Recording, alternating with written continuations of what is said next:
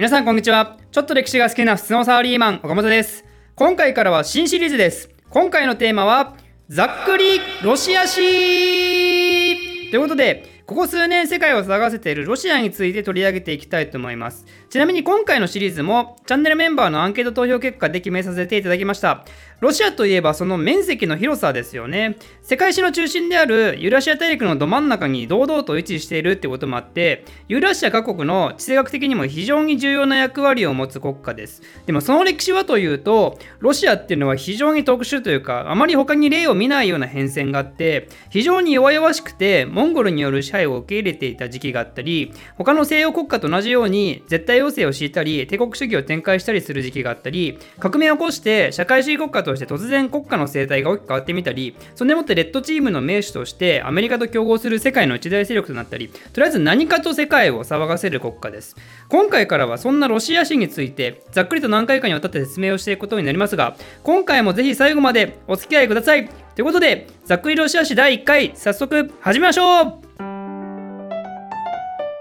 えー、いきなり歴史を始める前にまずはロシアっていう国の地理的な話から始めたいと思いますが今のロシアの国土全体のやや西寄りにはウラル山脈っていうものが国土の南北を走っています。このウラル山脈はアジアとヨーロッパの境界みたいなもんでロシア史の多くはこのウラル山脈よりも西側の世界で起こることになりますね。そんで西側の南端はどっかっていうとこれはコーカサス山脈が境界となっています。今でいうジョージアと、えっと、アゼルバイジャンがそのコーカサス山脈の向こう向側にいる国ですね。ちなみにコーカサスというと、四大人種の一つ、コーカソイドの名前の由来となっている場所です。全然ロシアと関係ないんですが、詳しく知りたい方は人種について解説した過去の動画をご覧ください。で次は川ですけど、このウラル山脈より西側の場所でいうと大きな川が3つあります。それはボルガ川、ドン川、そしてドニエプル川です。ボルガ川はカスピ海につながっていて、ドン川とドニエプル川は黒海につながってるんですけど、特にドニエプル川は中世の時代にビザンツ帝国方面との交易でよく使われることになりますね。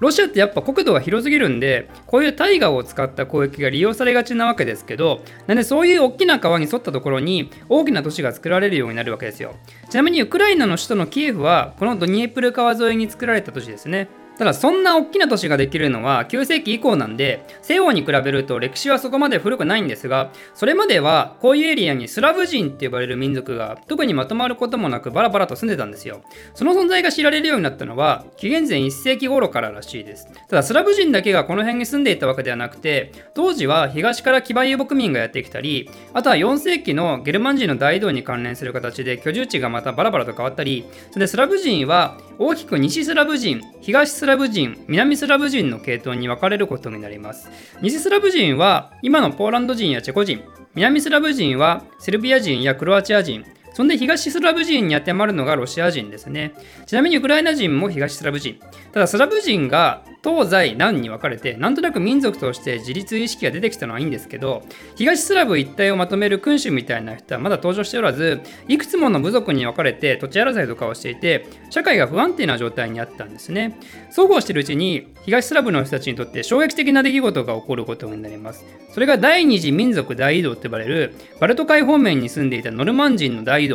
9世紀頃から始まるやつですね。ノルマン人ってバルト海近辺に住んでるだけあって造船技術が優れていてその優れた船に乗ってヨーロッパの川を渡りまくって様々な都市と交易活動をしていたんですけどそれがある時から凶暴化して様々な都市を略奪するようになっていったんですね。いわゆるバイキングと呼ばれてヨーロッパ中に寄えられたのがこのノルマン人たちなわけですよ。でこのノルマン人の一派にルーシと呼ばれる民族がいたんですけどそのリーダーのリューリクっていう人物に率いられてこのルーシが今のロシア方面に進出してきたんですねそんでスラブ人たちが住んでいたノブゴロドっていう町を占領してそしてスラブを支配する国家を建設しますこれがノブゴロド国です。862年のことですね。このノブゴロド国の成立をもって、一般的にロシアの歴史が始まったとされます。何を隠そう？ロシアっていうのはロシアにやってきたノルマン人の一派ルーシからその名前が来てるわけなんですね。ちなみにこの竜陸の血統を持つ人物がノブゴロドだけでなくその後のロシアの中心国家の当事者となり続けたんで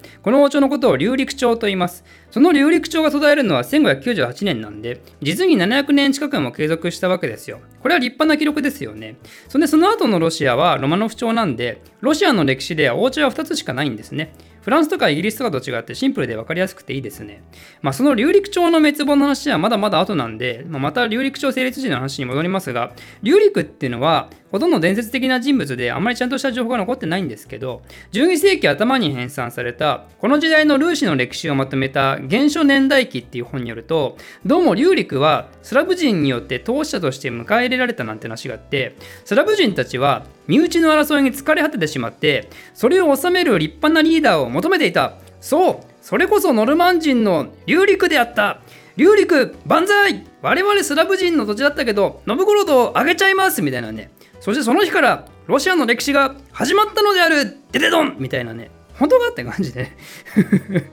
いいですね。あの建国伝説あるあるの怪しさ満点話ね。で、ある意味、竜陸以上に、後のロシアの歴史に大きな影響を与えた人物がいて、まあ、あんま有名ではないんですけど、それがオレグっていう人物です。ロシアの歴史っていうか、言ってしまえば今のロシア・ウクライナ問題にめちゃくちゃダイレクトに絡むことをしてますね。この人はどういう人かというと、まあ、細かくはよくわかんないんですが、竜陸の親戚みたいで、竜陸が死ぬ間際に自分の息子と信五郎をオレゴンに託したみたいなんですね。竜陸の息子はイーゴリっていうんですけど、まあ、おそらく多分小さくて、摂政として彼を支えろと言ったのか、まあ、もしくは本当に後継者任命したのかよくわかりませんが、このオレグっていう人物、こんなノブゴロドなんて偏僻なところじゃダメだって言って、ドニエプル川沿いに南下をしていって、ビザンツとかとの交易の利便性を求めて、キエフの町を襲ったんですね。そしてキエフを占領して、ここを新たな我々ルーシの拠点とするって言って、キエフルーシと呼ばれる国を作ることになります。キエフ公国とも言いますね。ちなみにキエフっていうのは、もともとは5世紀とか6世紀とかそこら辺から集落として発展したらしくて、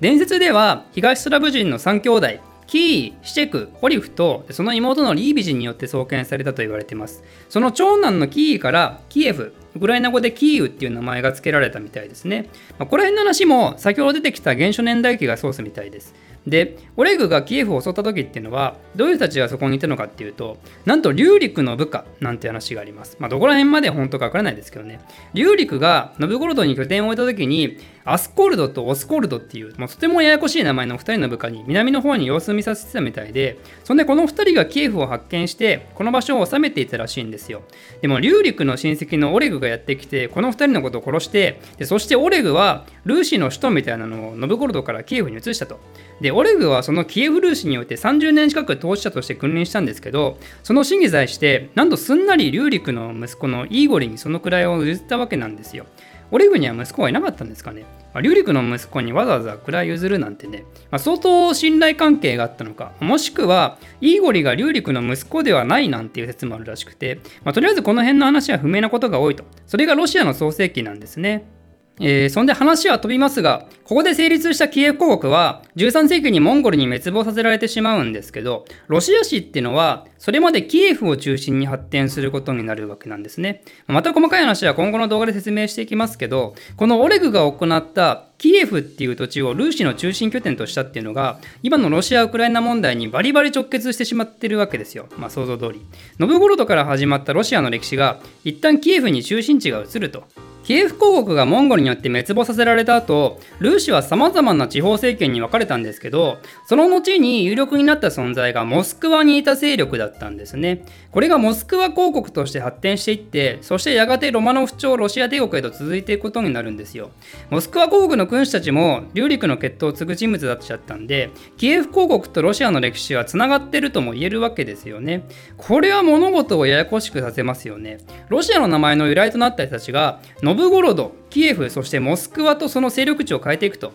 だからこそ、今のロシアのプーさんは、キエフをロシアにとってとても大切な都市と考えていて、でもウクライナからしたら、ロシアっていう国はどう見てもモスクワ公国が拡大して成立した国だろうと。キエフ公国っていう、元は東欧に君臨した巨大国家の一地方政権が勝手に独立して発展した国がロシアだろうと。だからこそ、キエフルーシっていうのは、ウクライナの栄光の歴史である。その名前を勝手にお前らが盗むんじゃないなんてね、まあ、そういうことを言うわけなんですよね。まあ、これの歴史の取り扱いは非常にセンシティブになるわけなんで、まあ、別に あのざっくりロシア史で、ね、キエフルーシを取り扱うのは私がそういう歴史観を持ってるわけではなくて、現行の世界史の教科書とかね、そういうものの内容に準拠してるだけなんで、あしからずということで、えー、今回はちょっと内容がだいぶフライングした感もありますが、まあ、一旦キエフルーシが成立したよっていうところで、今回はここまでとして、そのキエフルーシの話はまた次回お楽しみに